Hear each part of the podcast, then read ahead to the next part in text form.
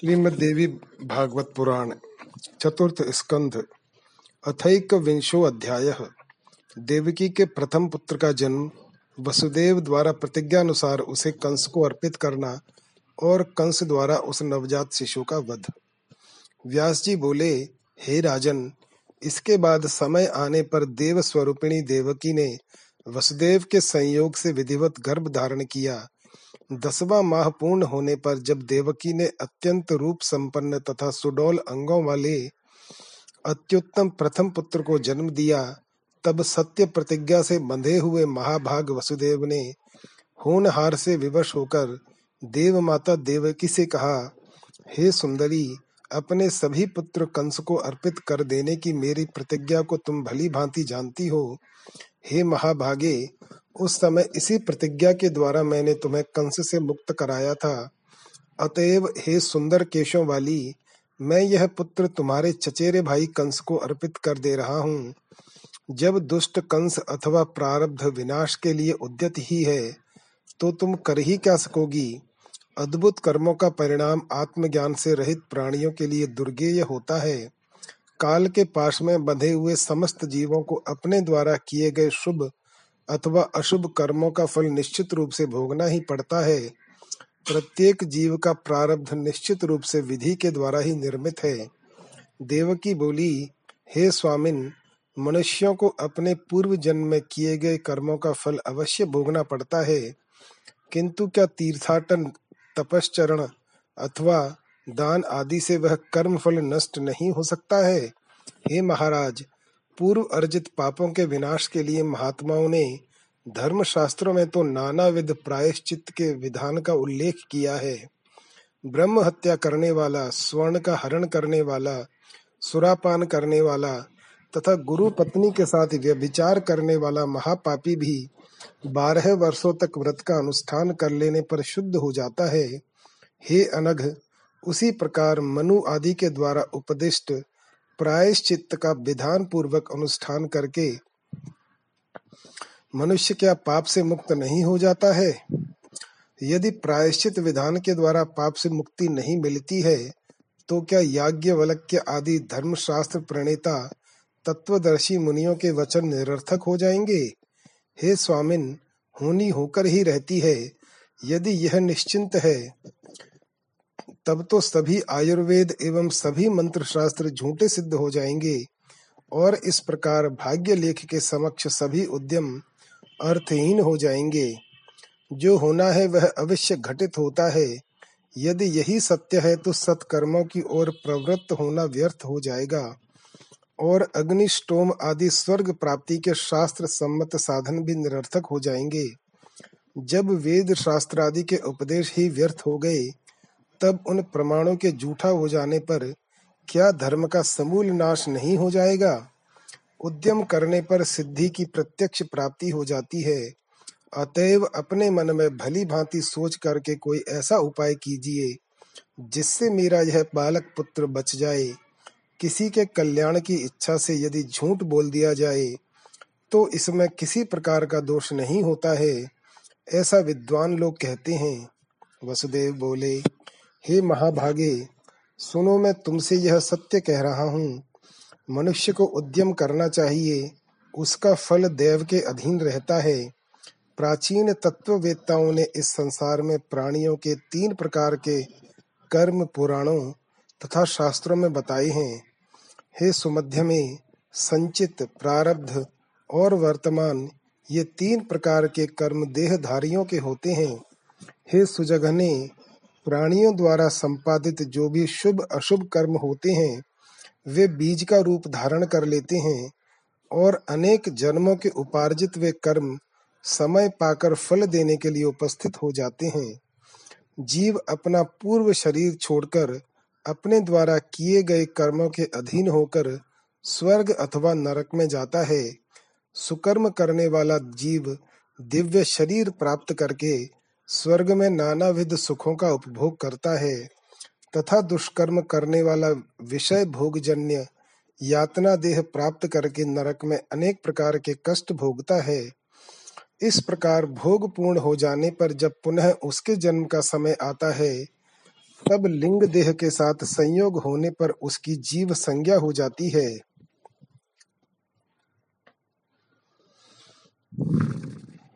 उसी समय जीव का संचित कर्मों से संबंध हो जाता है और पुनः लिंग देह के आविर्भाव के समय परमात्मा उन कर, कर्मों के साथ जीव को जोड़ देते हैं। हे सुलोचने इसी शरीर के द्वारा जीव को संचित वर्तमान और प्रारब्ध इन तीन प्रकार के शुभ अथवा अशुभ कर्म भोगने पड़ते हैं। हे भामिनी केवल वर्तमान कर्म ही प्रायश्चित आदि के द्वारा नष्ट किए जा सकते हैं। इसी प्रकार समुचित शास्त्रोक्त उपाय द्वारा संचित कर्मों को भी विनष्ट किया जा सकता है, किंतु प्रारब्ध कर्मों का क्षय तो भोग से ही संभव है, अन्यथा नहीं। अतएव मुझे तुम्हारे इस पुत्र को हर प्रकार से कंस को अर्पित कर ही देना चाहिए। ऐसा करने से मेरा वचन भी मिथ्या नहीं होगा, और लोक निंदा का दोष भी मुझे नहीं लगेगा। इस अनित्य संसार में महापुरुषों के लिए धर्म ही एकमात्र सार तत्व है। इस लोक में प्राणियों का जन्म तथा मरण देव के अधीन है। अतएव हे प्रिय, प्राणियों को व्यर्थ शोक नहीं करना चाहिए। इस संसार में जिसने सत्य छोड़ दिया, उसका जीवन निरर्थक ही है। जिसका यह लोक बिगड़ गया, उसके लिए परलोक कहाँ? अतः हे सुंदर भौहों वाली, यह बालक मुझे दे दो, और मैं इसे कंस को सौंप दूँ। हे देवी, सत्य पथ का अनुगमन करने से आगे कल्याण होगा।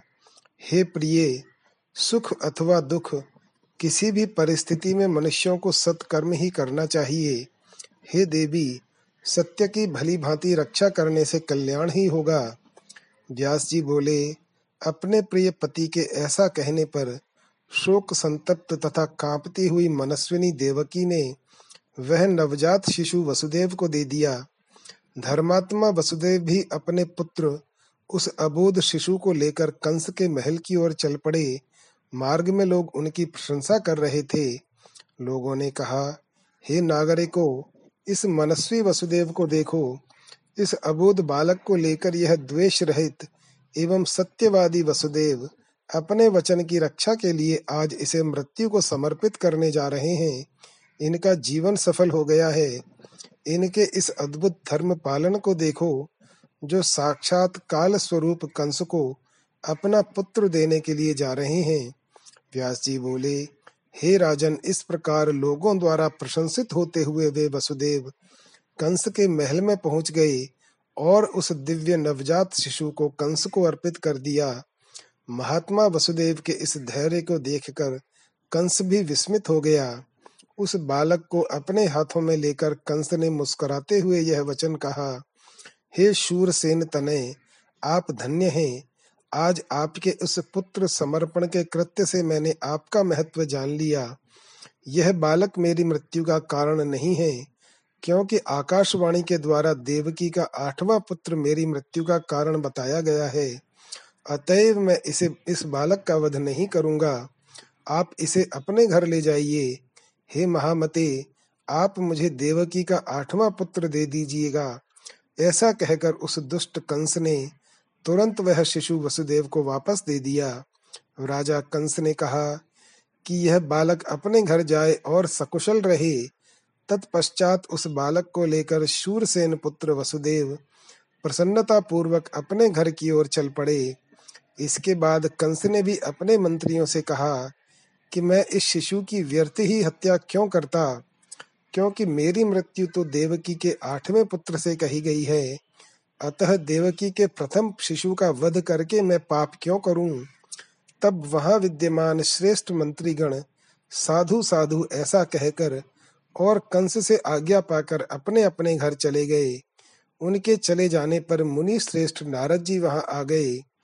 उस समय उग्रसेन पुत्र कंस ने श्रद्धा पूर्वक उठकर विधिवत अर्घ्य, पाद्य आदि अर्पण किया और पुनः कुशल क्षेम तथा उनके आगमन का कारण पूछा। तब नारद जी ने मुस्कुराकर कंस से यह वचन कहा, हे कंस, हे महाभाग, मैं सुमेरु पर्वत पर गया था। वहाँ ब्रह्मा आदि देवगण एकत्र होकर आपस में मंत्रणा कर रहे थे कि वसुदेव की पत्नी देवकी के गर्भ से सुर श्रेष्ठ भगवान विष्णु आपके संहार के उद्देश्य से अवतार लेंगे। तो फिर नीति का ज्ञान रखते हुए भी आपने उस शिशु का वध क्यों नहीं किया?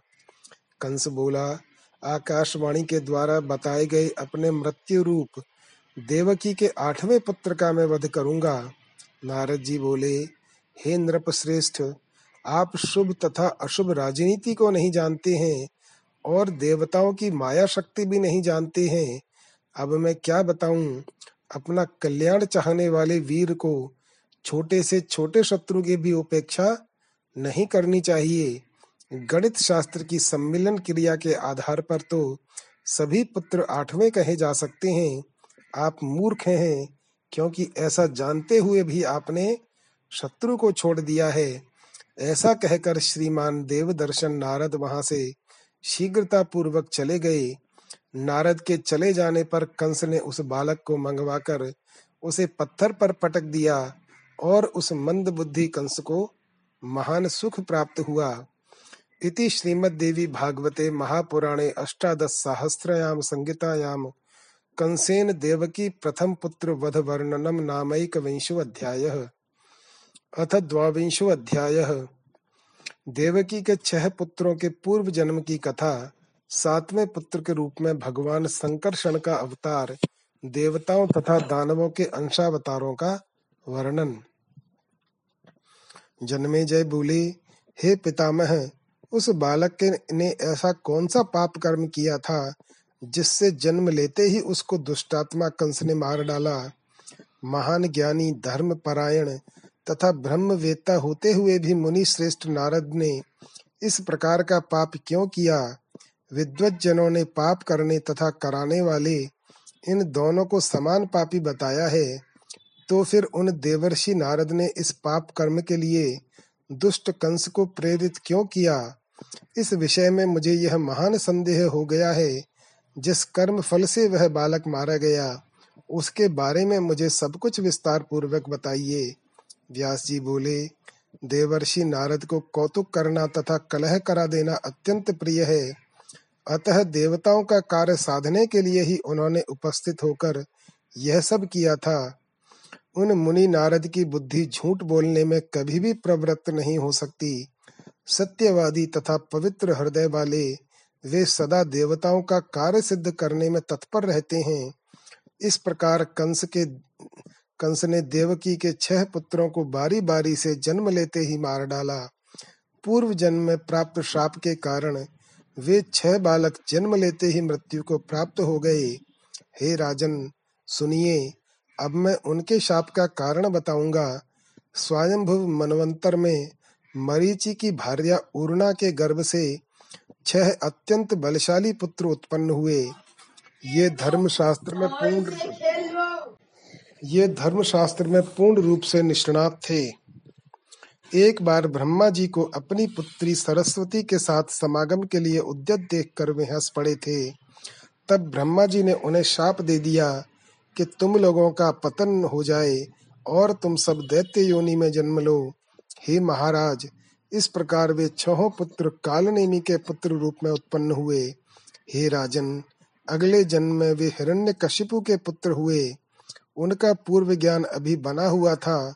अतः वे सब पूर्व शाप से भयभीत होकर उस जन्म में समाहित चित्त हो, शांत भाव से तप करने लगे। इससे ब्रह्मा जी ने अत्यधिक प्रसन्न होकर उन छहों को वरदान दे दिया। ब्रह्मा जी बोले, हे महाभाग पुत्रो, मैंने क्रोध में आकर उस समय तुम लोगों को शाप दे दिया था। मैं तुम सभी पर परम प्रसन्न हूँ। अतएव अपना अभिलषित वर मांगो। व्यास जी बोले उन ब्रह्मा का वचन सुनकर उनके मन में अत्यधिक प्रसन्नता हुई। अपना कार्य सिद्ध करने में तत्पर उन सबने ब्रह्मा जी से वर मांग लिया। बालक बोले, हे पितामह, यदि आज आप हम पर प्रसन्न हैं तो हमें मनोवांछित वरदान दीजिए। हम लोगों को सभी देवता, मानव और महानग न मार सकें। हे पितामह, यहाँ तक के गंधर्व तथा बड़े से बड़े सिद्ध पुरुषों से भी हमारा वध न हो सके। व्यास जी बोले, तब ब्रह्मा जी ने उनसे कहा कि यह सब पूर्ण होगा। हे महाभाग्यशाली बालको, अब तुम लोग जाओ। यह सत्य होकर रहेगा। इसमें संदेह नहीं है। जब ब्रह्मा जी वरदान देकर चले गए, तब वे सब परम प्रसन्न हुए। हे कुरु श्रेष्ठ वरदान की बात जानकर हिरण्य कशिपु कुपित होकर उनसे बोला हे पुत्रो, तुम लोगों ने मेरी उपेक्षा करके अपनी तपस्या से ब्रह्मा को प्रसन्न किया है। उनसे प्रार्थना करके वरदान पाकर तुम लोग अत्यधिक बलशाली हो गए हो। तुम सभी ने अपने पिता के स्नेह को अपमानित किया है। अतएव मैं तुम लोगों का परित्याग करता हूँ। अब तुम लोग पाताल लोक चले जाओ। इस पृथ्वी पर तुम लोग षड गर्भ नाम से विख्यात होगे। पाताल लोक में तुम लोग बहुत वर्षों तक निद्रा के वशीभूत रहोगे। तत्पश्चात तुम लोग क्रम से प्रति वर्ष देवकी के गर्भ से उत्पन्न होते रहोगे और पूर्व जन्म का तुम्हारा पिता कालनेमी उस समय कंस नाम से उत्पन्न होगा। वह अत्यंत क्रूर कंस तुम लोगों को उत्पन्न होते ही मार डालेगा। व्यास जी बोले, इस प्रकार हिरण्य कशिपु से शापित होकर वे क्रम से एक एक करके देवकी के गर्भ में आते गए और कंस पूर्व शाप से प्रेरित होकर उन षडगर्भ रूप देवकी के पुत्रों का वध करता गया। इसके बाद शेषनाग के अंशावतार बलभद्र जी देवकी के सातवें गर्भ में आए। तत्पश्चात योग माया ने अपने योग बल से उस गर्भ को च्युत कर दिया और हठात खींचकर उसे रोहिणी के गर्भ में स्थापित कर दिया। इसी बीच लोगों को यह बात मालूम हो गई कि पाँचवें महीने में ही देवकी का गर्भ श्राव हो गया। कंस भी देवकी के गर्भपात का समाचार जान गया। अपने लिए यह सुखद समाचार सुनकर वह दुरात्मा कंस बहुत प्रसन्न हुआ। उधर देवताओं के कार्य को सिद्ध करने तथा पृथ्वी का भार उतारने के लिए जगतपति भगवान विष्णु देवकी के आठवें गर्भ में विराजमान हो गए। राजा बोले, हे मुनि श्रेष्ठ आपने यह बता दिया कि वसुदेव जी महर्षि कश्यप के अंशावतार थे और उनके यहाँ शेषनाग तथा भगवान विष्णु अपने अपने अंशों से उत्पन्न हुए हैं। हे अनघ, देवताओं के अन्य जो जो जो अंशावतार पृथ्वी की प्रार्थना पर उसका भार उतारने के लिए हुए हैं, उन्हें भी बताइए। व्यास जी बोले, हे राजन देवताओं तथा असुरों के जो जो अंश लोक में विख्यात हुए हैं, उनके विषय में मैं संक्षिप्त रूप में बता रहा हूँ। आप उन्हें सुनिए।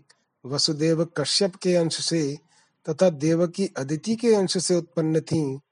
बलदेव जी शेषनाग के अंश थे।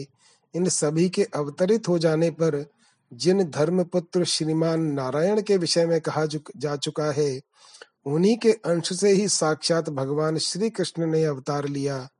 मुनिवर नारायण के श्री कृष्ण रूप में प्रकट हो जाने पर उनके नर नामक जो छोटे भाई हैं, उनके अंश स्वरूप अर्जुन का प्राकट्य हुआ। महाराज युधिष्ठिर धर्म के अंश, भीमसेन पवन देव के अंश तथा माद्री के दोनों महाबली पुत्र नकुल एवं सहदेव दोनों अश्विनी कुमारों के अंश कहे गए हैं। कर्ण सूर्य के अंश से प्रकट हुए और विदुर को धर्म का अंश बताया गया है। द्रोणाचार्य बृहस्पति के अंश से तथा उनका पुत्र अश्वत्थामा शिव के अंश से उत्पन्न थे। विद्वानों का मानना है कि समुद्र के अंश से महाराज शंतनु तथा गंगा के अंश से उनकी भार्या उत्पन्न हुई थी। पुराण प्रसिद्ध गंधर्वराज के अंश से महाराज देवक उत्पन्न हुए थे। भीष्म पितामह को वसु का तथा राजा विराट को मरुद गुणों का अंशावतार बताया गया है। महाराज धृतराष्ट्र, अरिष्ट नेमी के पुत्र हंस के अंश से उत्पन्न कहे गए हैं। कृपाचार्य को किसी एक मरुद गण का अंश तथा कृतवर्मा को किसी दूसरे मरुद गण का अंश बताया गया है। हे राजन, दुर्योधन को कली का अंश तथा शकुनी को द्वापर का अंश समझिए। प्रसिद्ध सोमनंदन सुवर्चा पृथ्वी पर सोम प्ररु नाम से विख्यात हुए, धृष्ट दुम्न अग्नि तथा शिखंडी राक्षस के अंश से उत्पन्न हुए, प्रद्युम्न सन्नत कुमार के अंश कहे गए हैं, द्रुपद वरुण के अंश थे, तथा द्रौपदी साक्षात लक्ष्मी के अंश से उत्पन्न थी। द्रौपदी के पाँचों पुत्र विश्व देव के अंश से उत्पन्न माने गए हैं। कुंती सिद्धि के अंश से, माद्री धृति के अंश से तथा गांधारी मती के अंश से उत्पन्न हुई थीं। भगवान कृष्ण की सभी पत्नियाँ देवताओं की रमणियों के अंश से उत्पन्न कही गई हैं। इंद्र के द्वारा भेजे हुए सब दैत्य धरातल पर आकर दुराचारी नरेश बने थे। शिशुपाल को हिरण्य कशिपु का अंश कहा गया है। जरासंध विप्र चित्ती का तथा शल्य प्रहलाद का अंशावतार था। काल नेमी कंस हुआ। तथा हय शिरा को केशी का जन्म प्राप्त हुआ। बलि पुत्र ककुद्दी अरिष्टासुर बना, जो गोकुल में मारा गया।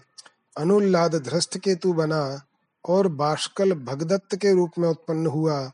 लंब ने प्रलंबासुर के रूप में जन्म लिया तथा खर धेनकासुर हुआ। अत्यंत भयंकर वाराह और किशोर नामक दोनों दैत्य चारनूड और मुस्टिक नामक पहलवानों के रूप में प्रख्यात हुए। दिति का पुत्र अरिष्टासुर कुवलया पीड नामक हाथी हुआ। बलि की पत्री पूतना बकी राक्षसी बनी और उसका छोटा भाई बकासुर कहलाया। द्रोण पुत्र महाबली, अश्वत्थामा, यम, रुद्र, काम और क्रोध, इन चारों के अंश से उत्पन्न हुआ था। पूर्व काल में अंशावतार के समय जो दैत्य तथा राक्षस उत्पन्न हुए थे, पृथ्वी पर से उनका भार उतारने के लिए सभी देवता अपने अपने अंश से उत्पन्न हुए। हे राजन, पुराणों में इन देवताओं तथा असुरों के अंशावतारों का जो वर्णन किया गया है, वह सब मैंने आपसे कह दिया। जब ब्रह्मा आदि देवता प्रार्थना करने के लिए भगवान विष्णु के पास गए थे, तब विष्णु जी ने उन्हें श्वेत और श्याम वर्ण वाले दो केश प्रदान किए थे। तदनंतर पृथ्वी का भार उतारने के लिए भगवान कृष्ण श्याम वर्ण विष्णु का अंश लेकर तथा बलराम जी श्वेत वर्ण शेष नाग का अंश लेकर अवतरित हुए, जो प्राणी भक्ति भावना से इस अंशावतार की कथा का श्रवण करता है, वह समस्त पापों से मुक्त होकर अपने बंधु बांधवों के साथ आनंदित रहता है। इति श्रीमद्देवी भागवते महापुराणे अष्टादश सहस्रयाम नामान शावतर वतरण वर्णनम नाम द्वाविंशो अध्याय। अथ त्रयोविंशो अध्याय। कंस के कारागार में भगवान श्री कृष्ण का अवतार वसुदेव जी का उन्हें गोकुल पहुंचाना और वहाँ से योग माया स्वरूपा कन्या को लेकर आना। कंस द्वारा कन्या के वध का प्रयास, योग माया द्वारा आकाशवाणी करने पर कंस का अपने सेवकों द्वारा नवजात शिशुओं का वध कराना।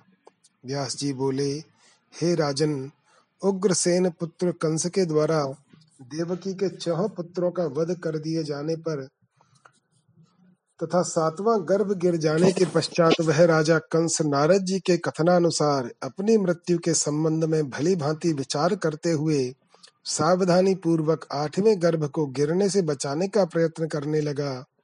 उचित समय आने पर भगवान श्री हरि अपने अंश के साथ वसुदेव में प्रविष्ट होकर देवकी के गर्भ में विराजमान हो गए। उसी समय देवताओं का कार्य सिद्ध करने के उद्देश्य से भगवती योग माया ने अपनी इच्छा से यशोदा के गर्भ में प्रवेश किया। कंस के भय से उद्विग्न होकर गोकुल में कालक्षेप कर रही वसुदेव भार्या रोहिणी के गर्भ से पुत्र रूप में बलराम जी प्रकट हो, चुक, हो चुके थे। तदनंतर कंस ने देव वंदिता देवकी को कारागार में बंद कर दिया और उनकी रखवाले के लिए बहुत से सेवक नियुक्त कर दिए। अपनी पत्नी देवकी के पुत्र प्रसव की बात को ध्यान में रखते हुए तथा उनके प्रेम पाश में आबद्ध रहने के कारण वसुदेव जी भी उनके साथ कारागार में ही रहने लगे। देवताओं का कार्य सिद्ध करने के लिए देवकी के गर्भ में विराजमान भगवान विष्णु देव समुदाय द्वारा स्तूयमान होते हुए धीरे धीरे वृद्धि को प्राप्त होने लगे। श्रावण मास में दसवां महीना पूर्ण हो जाने पर भाद्रपद मास के कृष्ण पक्ष में रोहिणी नक्षत्र युक्त शुभ अष्टमी तिथि के उपस्थित होने पर भय से व्याकुल कंस ने सभी दानवों से कहा कि आप लोग इस समय गर्भ कक्ष में विद्यमान देवकी की रखवाली करें। देवकी के आठवें गर्भ से उत्पन्न बालक मेरा शत्रु होगा। अतएव आप लोगों को मेरे काल रूप उस बालक की यत्न पूर्वक रखवाली करनी चाहिए। हे दैत्यो इस समय में अत्यंत उद्वेगकारी तथा दुखदाई आठवें गर्भ से उत्पन्न होने वाले इस बालक का वध कर लेने के बाद ही अपने महल में सुखपूर्वक सो सकूँगा। आप सभी लोग अपने हाथों में तलवार, भाला और धनुष धारण करके निद्रा तथा आलस्य से रहित होकर चारों ओर दृष्टि रखिएगा। व्यास जी बोले, उन दैत्यों को यह आज्ञा देकर भयाकुल तथा चिंता के कारण अति दुर्बल दानव कंस तत्काल अपने महल में चला गया। किंतु वहाँ भी वह सुख की नींद नहीं सो पा रहा था। तत्पश्चात मध्य रात्रि में देवकी ने वसुदेव जी से कहा, महाराज, मेरे प्रसव का समय आ गया है। अब मैं क्या करूँ? यहाँ पर बहुत से भयंकर रक्षक नियुक्त हैं।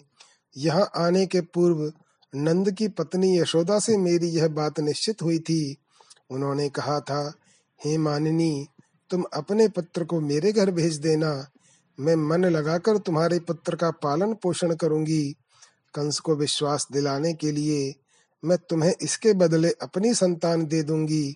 अतः हे प्रभु, इस विषम परिस्थिति में अब हमें क्या करना चाहिए? हे शूर तनय आप इन दोनों संतानों की अदला बदली करने में कैसे समर्थ हो सकेंगे? हे कांत आप अपना मुख फेर कर मुझसे दूर होकर बैठिए, क्योंकि दुस्तर लज्जा के कारण मैं संकोच में पड़ रही हूँ। हे स्वामिन, इसके अतिरिक्त यहाँ कुछ विशेष कर ही क्या सकती हूँ? देव तुल्य महाभाग वसुदेव से ऐसा कहकर देवकी ने उसी अर्धरात्रि की शुभ वेला में एक परम अद्भुत बालक को जन्म लिया, जन्म दिया। उस सुंदर बालक को देखकर देवकी को महान आश्चर्य हुआ। पुत्र प्राप्ति के कारण हर्षातिरेक से प्रफुल्लित अंग प्रत्यंगों वाली महाभागा देवकी ने पति से कहा, हे कांत, अपने पुत्र का मुख तो देख लीजिए, क्योंकि हे प्रभु, इसका दर्शन आपके लिए फिर सर्वथा दुर्लभ हो जाएगा। काल रूपी भाई मेरा कंस आज ही इसका वध कर डालेगा। तब ठीक है, ऐसा कहकर वसुदेव जी उस पुत्र को अपने हाथों में लेकर अद्भुत कर्मशाली अपने उस पुत्र का मुख निहारने लगे। तत्पश्चात अपने पुत्र का मुख देखकर वसुदेव जी इस चिंता से आकुल हो गए कि मैं कौन सा उपाय करूँ जिससे इस बालक के लिए मुझे विषाद न हो। वसुदेव जी के इस प्रकार चिंता मग्न होने पर उन्हें संबोधित करके आकाश में स्पष्ट शब्दों में आकाशवाणी हुई, हे वसुदेव तुम इस बालक को लेकर तत्काल गोकुल पहुँचा दो। सभी रक्षक गण मेरे द्वारा निद्रा से अचेत कर दिए गए हैं। आठों फाटकों को खोल दिया गया है तथा जंजीरें तोड़ दी गई हैं। इस बालक को नंद के घर छोड़कर वहाँ से तुम योग माया को उठा लाओ। यह वाणी सुनकर उस कारागृह में निरुद्ध वसुदेव जी बाहर की ओर गए। हे राजन, इस प्रकार वसुदेव जी फाटकों को खुला हुआ देखकर बड़ी शीघ्रता पूर्वक उस बालक को लेकर द्वारपालों की दृष्टि से बचते हुए तत्काल कारागार से निकल पड़े। यमुना के किनारे पहुंचकर उन्होंने देखा कि इस पार से उस पार अगाध जल आप्लावित हो रहा है। उनका गोकुल जाना भी सुनिश्चित था। उनके जल में उतरते ही नदियों में श्रेष्ठ यमुना जी में कमर भर पानी हो गया। योग माया के प्रभाव से वसुदेव जी ने सहजता पूर्वक यमुना जी को पार कर लिया और वे उस आधी रात में सुनसान मार्ग पर चलते हुए गोकुल में पहुंचकर नंद के द्वार पर विपुल गौ संपदा देखते हुए वहाँ स्थित हो गए। उसी समय योग माया के अंश से जायमान दिव्य रूपमयी त्रिगुणात्मिका भगवती ने यशोदा के गर्भ से अवतार लिया था। तदनंतर सैरंध्री का रूप धारण करके स्वयं भगवती ने उत्पन्न उस अलौकिक बालिका को अपने कर कमल में ग्रहण करके वहाँ जाकर वसुदेव जी को दे दिया।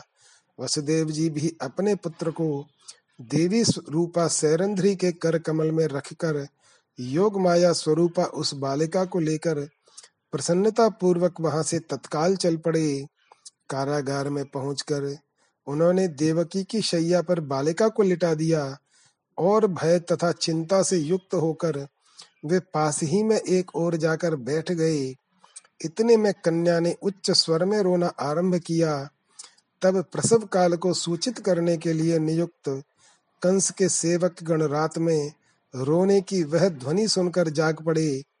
आनंद से विवल वे सेवक तत्काल उसी समय जाकर राजा से बोले, हे महामते, देवकी का पुत्र उत्पन्न हो गया। आप शीघ्र चलिए। उनका यह वचन सुनते ही भोजपति कंस तत्काल जा पहुँचा और वहाँ पर दरवाज़ा खुला हुआ देखकर कंस ने वसुदेव जी को बुलवाया। कंस बोला, हे महामती संपन्न वसुदेव, देवकी के पुत्र को यहाँ ले आओ। देवकी का आठवां गर्भ मेरी मृत्यु है। अतः मैं उस विष्णु रूप अपने शत्रु का वध करूँगा। व्यासी बोले। कंस का वचन सुनकर भय से संतरस्त नयनों वाले वसुदेव जी ने शीघ्र ही उस कन्या को ले जाकर कंस के हाथों में रोते हुए रख दिया। उस बालिका को देखकर राजा कंस बड़ा विस्मित हुआ। आकाशवाणी तथा नारद जी का वचन दोनों ही मिथ्या सिद्ध हुए और यहाँ संकट की स्थिति में पड़ा हुआ यह वसुदेव भी झूठी बात भला कैसे बना सकता है? मेरे सभी रक्षक भी सावधान थे। इसमें कोई संदेह नहीं है। तब यह बालिका कहाँ से आ गई और वह बालक कहाँ चला गया? काल की बड़ी विषम गति होती है। अतएव इसके संबंध में अब किसी प्रकार का संदेह नहीं करना चाहिए। ऐसा सोचकर उस दुष्ट निर्मम तथा कुल कलंकी कंस ने बालिका के दोनों पैर पकड़कर पत्थर पर पटका। किंतु वह कन्या कंस के हाथ से छूटकर आकाश में चली गई। वह दिव्य रूप धारण करके उस कन्या ने मधुर स्वर में उससे कहा, अरे पापी, मुझे मारने से तुम्हारा क्या लाभ होगा? तेरा महाबलशाली शत्रु तो जन्म ले चुका है।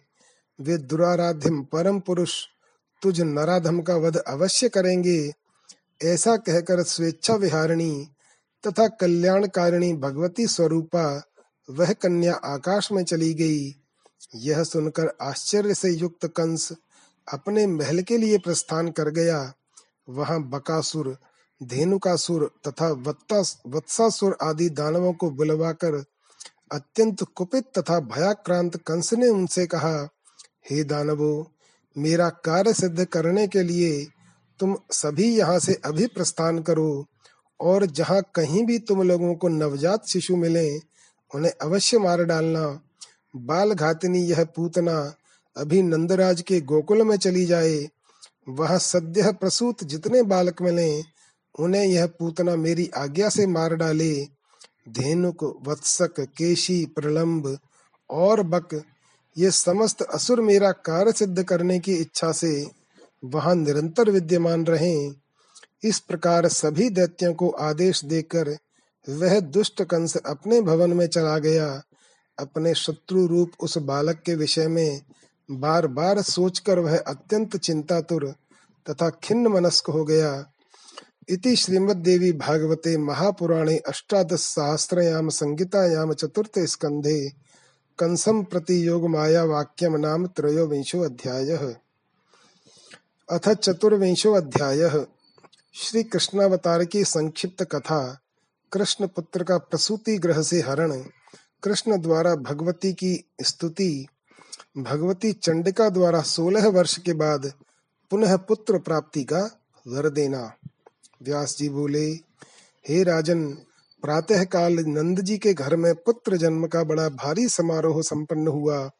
यह बात चारों ओर फैल गई और कंस ने भी किसी दूत के मुख से यह सुन लिया। कंस यह पहले से ही जानता था कि वसुदेव की अन्य भार्या पशु तथा सेवक गण सबके सब गोकुल में नंद के यहाँ रह रहे हैं। हे भारत, इस कारण से गोकुल के प्रति कंस का संदेह और बढ़ गया। नारद जी ने भी सभी कारण पहले ही बता दिए थे। उन्होंने कह दिया था कि गोकुल में नंद आदि गोप, उनकी पत्नियाँ, देवकी तथा वसुदेव आदि जो भी लोग हैं, वे सभी देवताओं के अंश से उत्पन्न हुए हैं। इसलिए वे निश्चित रूप से तुम्हारे शत्रु हैं। हे राजन, देवर्षि नारद ने जब यह बात बताई थी तो बड़े से बड़े पाप कर्म में प्रवृत्त रहने वाला वह कुल कलंकी कंस अत्यधिक कुपित हो गया था। अपरिमित तेज वाले श्री कृष्ण ने पूतना, बकासुर, वत्सासुर, महाबली, धेनुकासुर तथा प्रलंबासुर को मार डाला और गोवर्धन पर्वत को उठा लिया। इस अद्भुत कर्म को सुनकर कंस ने यह अनुमान लगा लिया कि मेरा भी मरण अब सुनिश्चित है। महान बलशाली केशी भी मार डाला गया। यह जानकर कंस अत्यधिक खिन्न मनस्क हो गया। तब उसने धनुष यज्ञ के बहाने कृष्ण तथा बलराम दोनों को शीघ्र ही मथुरा में बुलाने की योजना बनाई। निर्दयी तथा पाप बुद्धि कंस ने असीम पराक्रमी श्री कृष्ण तथा बलराम का वध करने के उद्देश्य से उन्हें बुलाने के लिए अक्रूर को भेजा। तदनंतर कंस का आदेश मानकर गांधिनी पुत्र अक्रूर गोकुल गए और दोनों गोपालों श्री कृष्ण तथा बलराम को रथ पर बैठाकर गोकुल से मथुरा लौट आए। वहाँ पहुंचकर श्री कृष्ण तथा बलराम ने धनुष को तोड़ा। पुनः रजक कवलया पीड़ हाथी, चाणूर और मुस्तिक का संहार करके भगवान श्री कृष्ण ने शल तथा तोषल का वध किया। तत्पश्चात देवेश श्री कृष्ण ने कंस के बाल पकड़कर लीला पूर्वक उसको भी मार डाला। तदनंतर शत्रु विनाशक श्री कृष्ण ने अपने माता पिता को कारागार से मुक्त कराकर उनका कष्ट दूर किया और उग्रसेन को उनका राज्य वापस दिला दिया। तदनंतर महामना वसुदेव ने उन दोनों का मौजी बंधन तथा उपनयन संस्कार विधि पूर्वक संपन्न करवाया। उपनयन संस्कार हो जाने के पश्चात वे दोनों सांदीपनी ऋषि के आश्रम में विद्याध्ययन के लिए गए और समस्त विद्याओं का अध्ययन करके पुनः मथुरा लौट आए। आनक दुंदुभी वसुदेव जी के पुत्र कृष्ण और बलराम बारह वर्ष की अवस्था में ही संपूर्ण विद्याओं में निष्णात तथा महान बलशाली होकर मथुरा में ही निवास करने लगे। उधर अपने जामाता कंस के वध से मगध नरेश जरासंध अत्यंत दुखित हुआ और उसने विशाल सेना संगठित कर मथुरापुरी पर आक्रमण कर दिया। किंतु मधुपुरी यानी मथुरा में निवास करने वाले बुद्धिमान श्री कृष्ण ने समारांगण में उपस्थित होकर सत्रह बार उसे पराजित किया। इसके बाद जरासंध ने यादव समुदाय के लिए भयदायक तथा संपूर्ण मलेच्छों के अधिपति काल यवन नामक योद्धा को श्री कृष्ण का सामना करने के लिए प्रेरित किया। काल यवन को आता सुनकर मधुसूदन श्री कृष्ण ने सभी प्रसिद्ध यादवों तथा बलराम को बुलाकर कहा, महाबलशाली जरासंध से हम लोगों को यहाँ बराबर भय बना हुआ है। उसी की प्रेरणा से काल यवन यहाँ आ रहा है। हे महाभाग ऐसी स्थिति में हम लोगों को क्या करना चाहिए? इस समय घर, सेना और धन छोड़कर हमें प्राण बचा लेना चाहिए।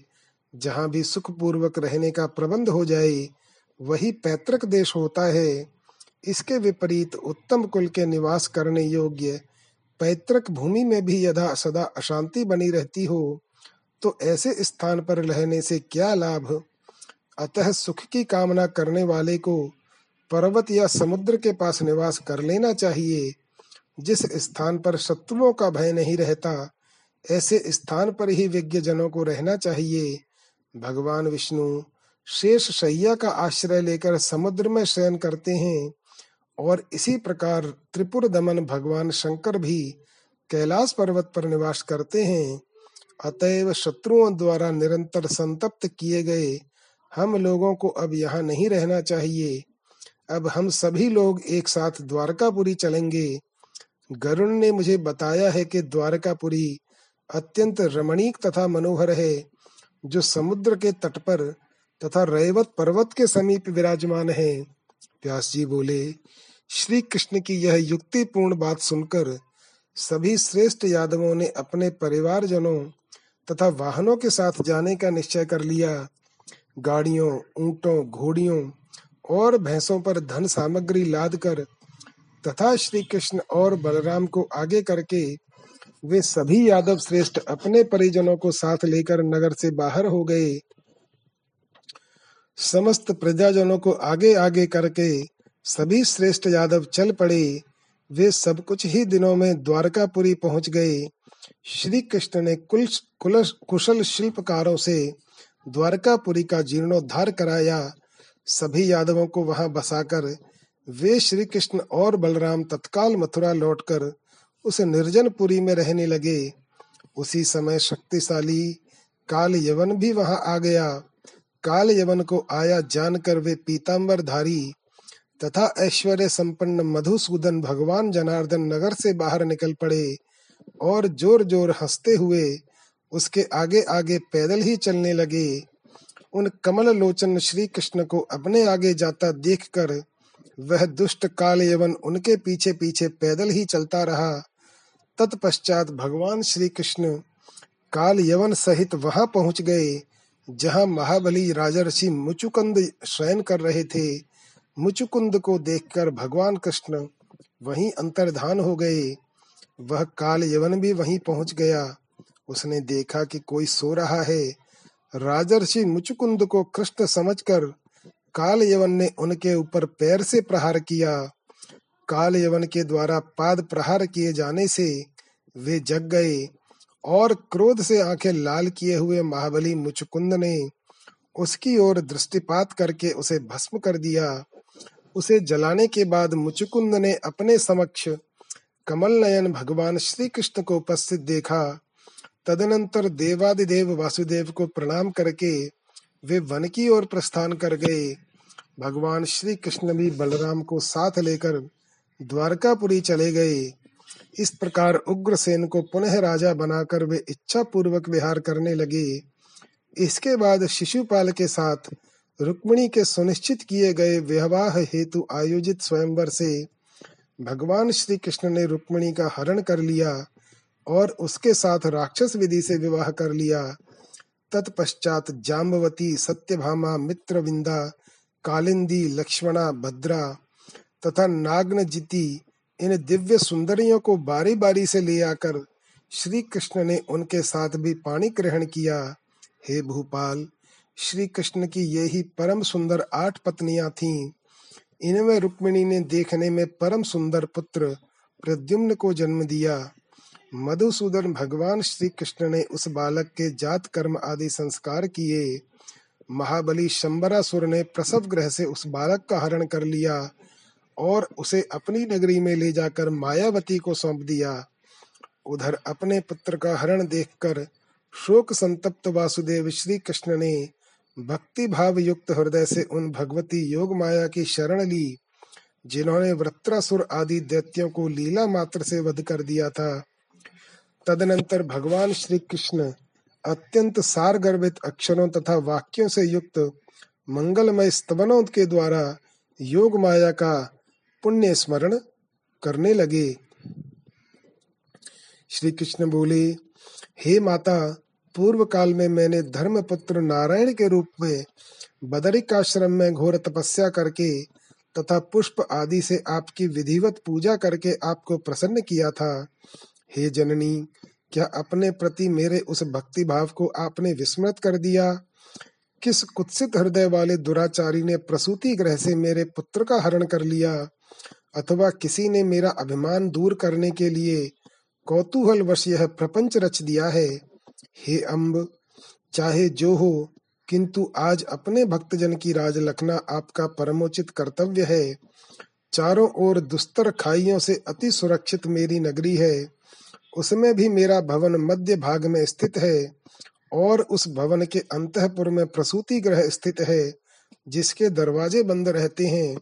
फिर भी मेरे पुत्र का हरण हो गया। यह तो मेरे दोष के ही कारण हुआ। मैं द्वारकापुरी छोड़कर किसी अन्य नगर में नहीं गया और यादव गण भी वहाँ से कहीं नहीं गए थे। महान वीरों के द्वारा नगरी की पूर्ण सुरक्षा की गई थी। हे माता इसमें तो मुझे आपकी ही माया का प्रत्यक्ष प्रभाव परिलक्षित हो रहा है, जिसकी प्रेरणा से किसी मायावी ने मेरे पुत्र का हरण कर लिया है। हे माता, जब मैं आपके अत्यंत गुप्त चरित्र को नहीं जान पाया तो फिर मंद बुद्धि तथा अल्पज्ञ ऐसा कौन प्राणी होगा, जो आपके चरित्र को जान सकता है?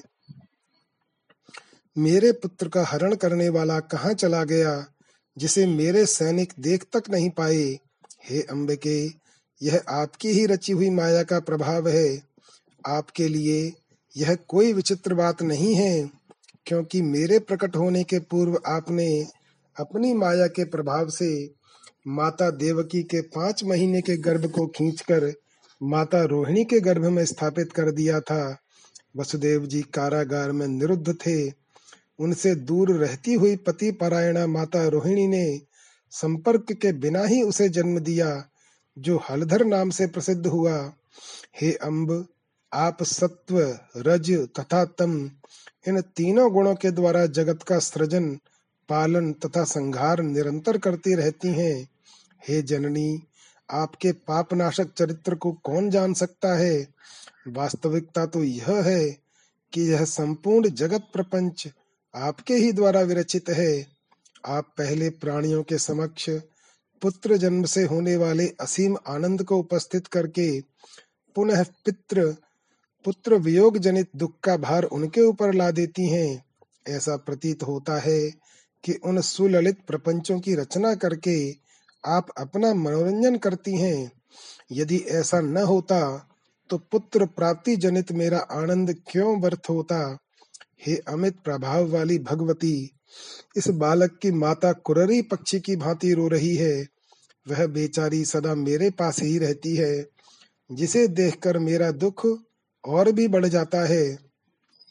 हे माता आप ही तो भव, भव व्याधि से पीड़ित प्राणियों की एकमात्र शरण हैं। हे ललिते आप उसका दुख क्यों नहीं समझ रही हैं? हे देवी विद्वजन कहते हैं कि पुत्र जन्म के अवसर पर सुख की कोई सीमा नहीं रहती, तथा उसके नष्ट हो जाने पर भी दुख की सीमा नहीं रहती। हे जननी, अब मैं क्या करूँ? हे माता, अपने प्रथम पुत्र के विनष्ट हो जाने पर मेरा हृदय अब विदीर्ण होता जा रहा है। मैं आपको प्रसन्न करने वाला अम्बा यज्ञ करूँगा, नवरात्र व्रत करूँगा, और विधि विधान से आपका पूजन करूँगा। क्योंकि आप संपूर्ण दुखों का नाश करने वाली हैं। हे माता, यदि मेरा पुत्र जीवित हो तो आप मुझे शीघ्र उसे दिखा दीजिए, क्योंकि आप समस्त प्रकार के शोकों का शमन करने में समर्थ हैं। व्यास जी बोले, असाध्य से असाध्य कार्यों को भी सहज भाव से कर सकने में समर्थ भगवान श्री कृष्ण के इस प्रकार स्तुति करने पर भगवती उन जगत गुरु वासुदेव के सामने प्रत्यक्ष प्रकट होकर बोली श्री देवी बोली, हे देवेश, आप शोक न करें, यह आपका पूर्व जन्म का शाप है। उसी के परिणाम स्वरूप शंबरासुर ने आपके पुत्र का बलपूर्वक हरण कर लिया है।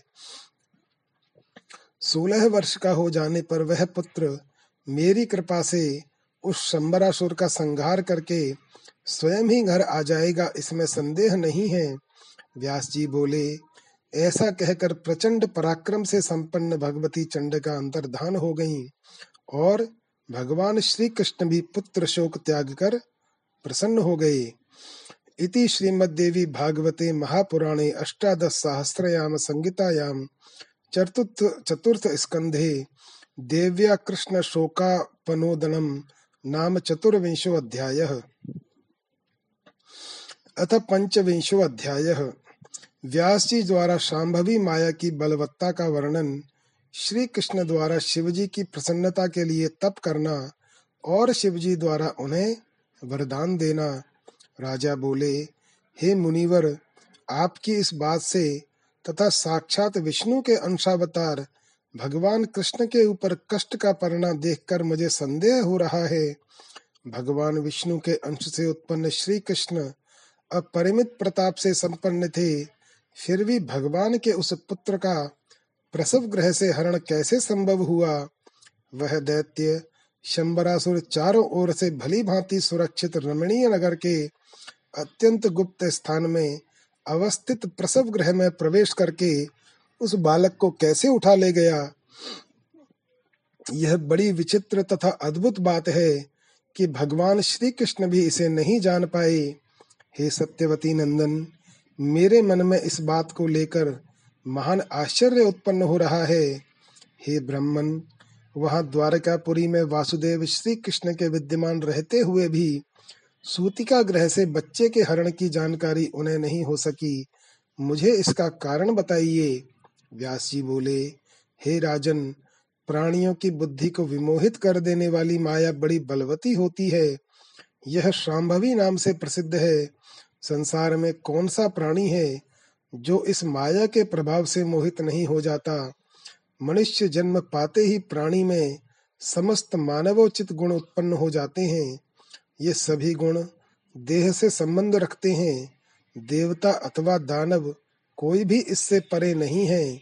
भूख, प्यास, निद्रा, भय, तंद्रा, व्यामोह, शोक, संदेह, हर्ष, अभिमान, बुढ़ापा, मृत्यु, अज्ञान, ग्लानी वैर, ईर्ष्या परदोष दृष्टि मद और थकावट, ये देह के साथ उत्पन्न होते हैं। हे राजन, ये भाव सभी पर अपना प्रभाव डालते हैं। जिस प्रकार श्री राम अपने समक्ष विचरणशील स्वर्ण मृग की वास्तविकता को नहीं जान पाए, और वे सीता हरण तथा जटायु मरण की घटना भी नहीं जान सके श्री राम यह भी नहीं जान सके कि अभिषेक के दिन ही उन्हें वनवास होगा और वे अपने वियोग जनित शोक से पिता की मृत्यु भी नहीं जान पाए। रावण के द्वारा बलपूर्वक हरी गई सीता के संबंध में श्री राम कुछ भी नहीं जान सके थे और एक अज्ञानी पुरुष की भांति उन्हें खोजते हुए वन वन में भटकते रहे। तदनंतर उन्होंने बलपूर्वक वाली का वध करके वानरों को अपना सहायक बनाकर सागर पर सेतु बांधा और पुनः उस समुद्र को पार करके उन्होंने सभी दिशाओं में बड़े बड़े शूरवीर वानरों को भेजा। तत्पश्चात संग्राम भूमि में रावण के साथ घोर युद्ध किया, जिसमें उन्हें महान कष्ट उठाना पड़ा। महाबली होते हुए भी श्री राम को नागपाश में बंधना पड़ा। बाद में गरुड़ की सहायता से वे रघुनंदन बंधन मुक्त हुए। श्री राम ने कोप करके समर भूमि में रावण, महाबली कुंभकर्ण, मेघनाद तथा निकुंभ का संहार किया। भगवान श्री राम को जानकी की निर्दोषता का भी परिज्ञान नहीं हो सका और उन्होंने शुद्धता की परीक्षा हेतु प्रज्वलित अग्नि में उनका प्रवेश कराया। तत्पश्चात दशरथ पुत्र श्री राम ने परम पवित्र तथा प्रिय सीता को लोक निंदा के भय से दूषित मानकर उनका परित्याग कर दिया। वे श्री राम अपने पुत्रों, लव कुश को नहीं पहचान सके। बाद में महर्षि वाल्मीकि ने उन्हें बताया कि वे दोनों महाबली बालक उन्हीं के पुत्र हैं। वे रघुनंदन श्री राम के, सीता जी के पाताल जाने की भी बात नहीं जान पाए। वे कुपित होकर भाई का वध करने को उद्यत हो गए। दानव खर के संघारक श्री राम को काल के आगमन का भी ज्ञान नहीं हो सका। मानव शरीर धारण करके उन्होंने मनुष्यों के समान कार्य किए। ऐसे ही श्री कृष्ण ने भी सभी मानवोचित भाव प्रदर्शित किए। इस विषय में अन्यथा विचार नहीं करना चाहिए। यदुनंदन श्री कृष्ण पहले कंस के भय से गोकुल जाने को विवश हुए। कुछ समय के पश्चात जरासंध के भय से मथुरा छोड़कर श्री कृष्ण को द्वारका जाना पड़ा। वे ही श्री कृष्ण अधर्म पूर्ण कार्य करने में प्रवृत्त हुए, जो कि उन्होंने सनातन धर्म को जानते हुए भी शिशुपाल के द्वारा वर्ण की गई रुक्मिणी का हरण कर लिया। शंबरासुर के द्वारा पुत्र का बलपूर्वक हरण कर लिए जाने पर उसके लिए श्री कृष्ण शोकाकुल हो उठे और भगवती से पुत्र के जीवित होने की बात जानकर वे प्रसन्न हो गए। इस प्रकार हर्ष तथा शोक इन दोनों से वे प्रभावित रहे। सत्य भामा की आज्ञा से स्वर्ग में जाकर कल्प वृक्ष के लिए उन्होंने इंद्र के साथ युद्ध किया। युद्ध में इंद्र को परास्त करके अपना स्त्री वशित्व प्रकट करते हुए श्री कृष्ण ने इंद्र से वह कल्प वृक्ष छीन लिया था। माननी सत्य भामा का मान रखने के लिए प्रभु श्री कृष्ण काष्ट मूर्ति के रूप में चित्रित हो गए और सत्य भामा ने पति कृष्ण को वृक्ष में बांधकर उन्हें नारद जी को दान में कर दी, दान कर दिया। तत्पश्चात सत्य भामा ने सोने का कृष्ण दान में देकर उन्हें नारद जी से मुक्त कराया। रुक्मिणी के प्रद्युम्न आदि विशिष्ट गुण संपन्न पुत्रों को देखकर दीन भाव से जाम्बवती ने कृष्ण से सुंदर संतान याचना की। तब तपस्या करने का निश्चय करके वे पर्वत पर चले गए, जहाँ महान तपस्वी तथा शिव भक्त मुनि उपमन्यु विराजमान थे। वहाँ पर पुत्राभिलाषी श्री कृष्ण ने उपमन्यु को अपना गुरु बनाकर उनसे पाशुपत दीक्षा ली और वे वहीं पर मुंडित होकर दंडी हो गए। महीने भर फलाहार करते हुए श्री कृष्ण ने घोर तपस्या की और शिव के ध्यान में लीन होकर शिव मंत्र का जप किया। दूसरे महीने में केवल जल पीकर और एक पैर से खड़े होकर श्री कृष्ण ने कठोर तप किया। तीसरे महीने में वे वायु भक्षण करते हुए पैर के अंगूठे के अग्र भाग पर स्थित रहे। तत्पश्चात छठे महीने में भगवान रुद्र उनके भक्ति भाव से प्रसन्न हो गए और उन चंद्रकलाधारी भगवान शंकर ने पार्वती सहित उन्हें प्रत्यक्ष दर्शन दिया। वे नंदी बैल पर सवार होकर वहाँ आए थे और इंद्र आदि देवताओं से घिरे हुए थे। उस समय ब्रह्मा और विष्णु भी उनके साथ थे तथा साक्षात यक्ष और गंधर्व उनकी निरंतर सेवा कर रहे थे। उन वासुदेव श्री कृष्ण को संबोधित करते हुए शंकर जी ने कहा, हे कृष्ण, हे महामते तुम्हारी इस कठोर तपस्या से मैं प्रसन्न हूँ। अतः हे यादव नंदन तुम अपने वांछित मनोरथ बताओ। मैं उन्हें दूँगा। सभी मनोरथों को पूर्ण करने वाले मुझ शिव का दर्शन हो जाने पर कोई भी कामना शेष नहीं रह जाती।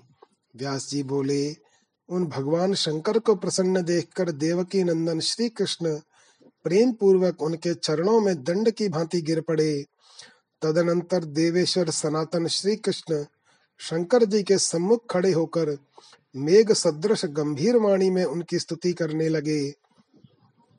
श्री कृष्ण बोले, हे देव देव हे जगन्नाथ, हे सभी प्राणियों के कष्ट के विनाशक, हे विश्व विश्वयोने, हे दैत्य मर्दन हे त्रैलोक्य कारक आपको नमस्कार है। हे नीलकंठ, आपको नमस्कार है। आप त्रिशूलधारी को बार बार नमस्कार है। दक्ष के यज्ञ का विध्वंस करने वाले आप पार्वती वल्लभ को नमस्कार है। हे सुव्रत, आपके दर्शन से मैं धन्य तथा कृतकृत्य हो गया। आपके चरण कमल का नमन करके मेरा जन्म सफल हो गया। हे जगत गुरु इस संसार में आकर मैं स्त्री रूपी बंधनों में आबद्ध हो गया हूँ। हे त्रिलोचन अपनी रक्षा के लिए आज मैं आपकी शरण में आया हूँ। हे दुखनाशन, मानव जन्म पाकर मैं बहुत खिन्न हो गया हूँ। हे भव, शरण में आए हुए तथा सांसारिक दुखों से भयभीत मुझ दीन की, इस समय आप रक्षा कीजिए। हे मदन दाहक, मैंने गर्भ में रहकर बहुत कष्ट पाया है। जन्म काल से ही गोकुल में रहते हुए मुझे कंस से भयभीत रहना पड़ा। तत्पश्चात नंद के यहाँ मुझे गौपालन का कार्य करना पड़ा और गायों के खुर से उड़ी हुई धूल से धूसरित केश पाश वाला होकर घने वृंदावन में इधर उधर विचरण करता हुआ मैं ग्वालों की आज्ञा पालन करने को विवश हुआ। हे विभो, उसके बाद मलेच्छ राज काल यवन के भय से संत्रस्त होकर मथुरा जैसी दुर्लभ तथा शुभ पैतृक भूमि छोड़कर मुझे द्वारकापुरी चले जाना पड़ा। हे विभो, राजा ययाति के शापवश भय के कारण अपने कुल धर्म की रक्षा में तत्पर मैंने समृद्धिमयी मथुरा तथा द्वारकापुरी का राज्य उग्रसेन को सौंप दिया और सदा उनका दास बनकर उनकी सेवा की। हमारे पूर्वजों ने उन उग्रसेन को ही यादवों का राजा बनाया था। हे शंभु गृहस्थी का जीवन अत्यंत कष्टप्रद होता है। इसमें सदा स्त्री के वशीभूत रहना पड़ता है और अनेक धार्मिक मर्यादाओं का उल्लंघन हो जाता है। इसमें परतंत्रता तथा स्त्री पुत्र आदि का बंधन सदा बांधे रखता है। इस जीवन में मोक्ष की वार्ता तो दुर्लभ रहती है। रुक्मणी के पुत्रों को देखकर मेरी भार्या जामवती ने पुत्र प्राप्ति के निमित्त तपस्या करने के लिए मुझे प्रेरित किया। अतएव हे मदनांतक, पुत्र प्राप्ति की कामना से मुझे यह तपस्या करनी पड़ी। हे देवेश, पुत्र प्राप्ति के लिए आपसे याचना करने में मुझे लज्जा का अनुभव हो रहा है। हे जगत गुरु आप मुक्तिदाता तथा भक्त वत्सल देवेश्वर की आराधना के बाद उनके प्रसन्न हो जाने पर कौन मूर्ख, ऐसे विनाशशील तथा तुच्छ फल की कामना करेगा? हे शंभु हे जगतपते, हे विभु, अपनी भार्या जामवती से प्रेरित होकर आपकी माया से विमूढ़ चित्त, यह मैं आप मुक्तिदाता से पुत्र सुख की याचना कर रहा हूँ। हे शंभु, मैं जानता हूँ कि यह संसार कष्टदायक, दुखों का आगार, अनित्य तथा विनाशशील है। फिर भी इसके प्रति मेरे मन में वैराग्य भाव का उदय नहीं हो पा रहा है। नारायण का अंश होते हुए भी पूर्व जन्म के श्राप के कारण माया पाश में आबद्ध होकर नानाविध कष्ट भोगने के लिए मुझे पृथ्वी दल पर जन्म लेना पड़ा। व्यास जी बोले, भगवान श्री कृष्ण के ऐसा कहने पर महेश्वर ने उनसे कहा, हे शत्रुदमन आपके बहुत से पुत्र होंगे। आपकी सोलह हज़ार पचास भार्याएँ भी होंगी। उनमें से प्रत्येक स्त्री से दस दस महाबलवान पुत्र उत्पन्न होंगे। ऐसा कहकर प्रिय दर्शन शिवजी चुप हो गए। तत्पश्चात प्रणाम करते हुए श्री कृष्ण से देवी पार्वती ने कहा, हे कृष्ण, हे महाबाहु, हे नराधिप, इस संसार में आप सर्वश्रेष्ठ गृहस्थ होंगे। इसके बाद हे जनार्दन, सौ वर्ष व्यतीत होने पर एक विप्र तथा गांधारी के श्राप के कारण आपके कुल का नाश हो जाएगा। श्रापवश अज्ञान में पड़कर आपके वे पुत्र तथा अन्य सभी यादव आपस में एक दूसरे को मारकर रणभूमि में विनष्ट हो जाएँगे और आप अपने भाई बलराम के साथ यह शरीर छोड़कर दिव्य लोक को प्रयाण करेंगे। हे प्रभु, आपको होनहार के विषय में किसी प्रकार की चिंता नहीं करनी चाहिए, क्योंकि अवश्यम भावी घटनाओं का कोई भी प्रतिकार संभव नहीं है। हे मधुसूदन, मेरा सर्वदा यही निश्चित मंतव्य रहा है कि भावी के विषय में शोक नहीं करना चाहिए। हे कृष्ण, आपके प्रयाण कर जाने पर अष्टावक्र के श्राप के कारण आपकी भार्याएँ चोरों द्वारा हर ली जाएँगी। व्यास जी बोले, ऐसा कहकर भगवान शिव समस्त देवताओं तथा पार्वती समेत अंतर्धान हो गए। इसके बाद अपने गुरु उपमन्यु को प्रणाम कर, करके श्री कृष्ण भी द्वारकापुरी के लिए प्रस्थित हुए। हे राजन, यद्यपि ब्रह्मा आदि देवता लोक के अधीश्वर हैं, फिर भी माया रूपिणी नदी की उत्ताल तरंगों के आघात प्रत्याघात से क्षुब्ध अंतकरण वाले बनकर वे भी उसी प्रकार उस माया के अधीन रहते हैं, जैसे कठपुतली बाजीगर के अधीन रहती है। उनके पूर्व जन्म के संचित कर्म जिस प्रकार के होते हैं, उसी के अनुरूप पर ब्रह्म स्वरूपिणी माया उन्हें सदा प्रेरित करती रहती है। उन भगवती के हृदय में किसी प्रकार की विषमता अथवा निर्दयता का लेश मात्र भी नहीं रहता।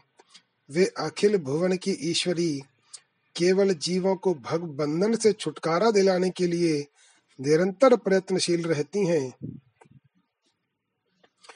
यदि वे भगवती इस चराचर जगत की सृष्टि न करती तो समग्र जीव जगत माया शक्ति के बिना सर्वदा के लिए ही जड़ रह जाता।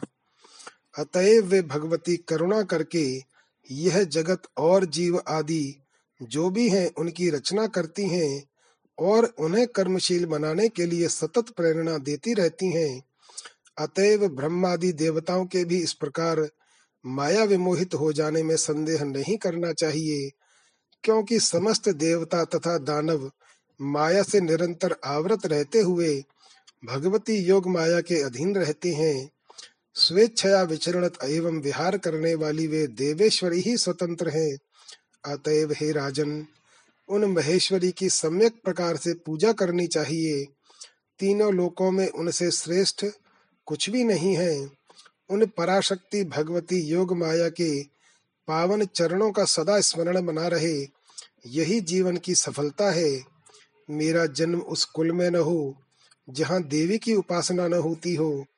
मैं उन देवी का ही अंश हूँ, दूसरा नहीं, मैं ही ब्रह्म हूँ। तब मैं शोक का भागी नहीं हो सकता। इस अभेद बुद्धि से युक्त रहते हुए उन सनातन जगदम्बा का चिंतन करना चाहिए। गुरु के उपदेश से वेदांत श्रवण आदि के द्वारा भगवती के स्वरूप को जानकर नित्य एकाग्र मन से उन आत्म स्वरूपिणी योग माया की भावना करनी चाहिए। ऐसा करने से प्राणी भव बंधन से शीघ्र ही छूट जाता है, अन्यथा करोड़ों कर्मों से भी नहीं छूट सकता। निर्मल अंतकरण वाले सभी श्वेत, अश्वतर आदि ऋषिगण उन्हीं आत्म स्वरूपिणी भगवती का अपने हृदय में साक्षात्कार करके भव बंधन से मुक्त हुए हैं। उन्हीं की भांति ब्रह्मा, विष्णु आदि देवता तथा गौरी, लक्ष्मी आदि देवियाँ, ये सब उन्हीं सच्चिदानंद स्वरूपिणी भगवती की उपासना करते हैं। हे राजन, हे अनघ नाना विध प्रपंचों के ताप से त्रस्त आपने मुझसे जो कुछ पूछा था, मैंने वह सब बता दिया। अब आप और क्या सुनना चाहते हैं? हे महाराज, मैंने आपको यह परम श्रेष्ठ आख्यान सुनाया है, जो सर्व पाप विनाशक पुण्यदायक पुरातन तथा अत्यंत अद्भुत कथानक है। जो इस वेद तुल्य पुराण का नित्य श्रवण करता है, वह सभी पापों से मुक्त होकर देवी लोक में महान आनंद प्राप्त करता है। सूत जी बोले, हे मुनियों, मैंने व्यास जी द्वारा विस्तार पूर्वक कहे गए इस श्रीमद देवी भागवत नामक पंच महापुराण को उनसे सुना था। इति श्रीमद्देवी भागवते महापुराणे अष्टादशसहस्रयाम संहितायाम चतुर्थे स्कंदे पराशक्तेः सर्वज्ञत्वकथनं नाम पंचविंशो अध्यायः चतुर्थ स्कंद समाप्त। जय श्री राम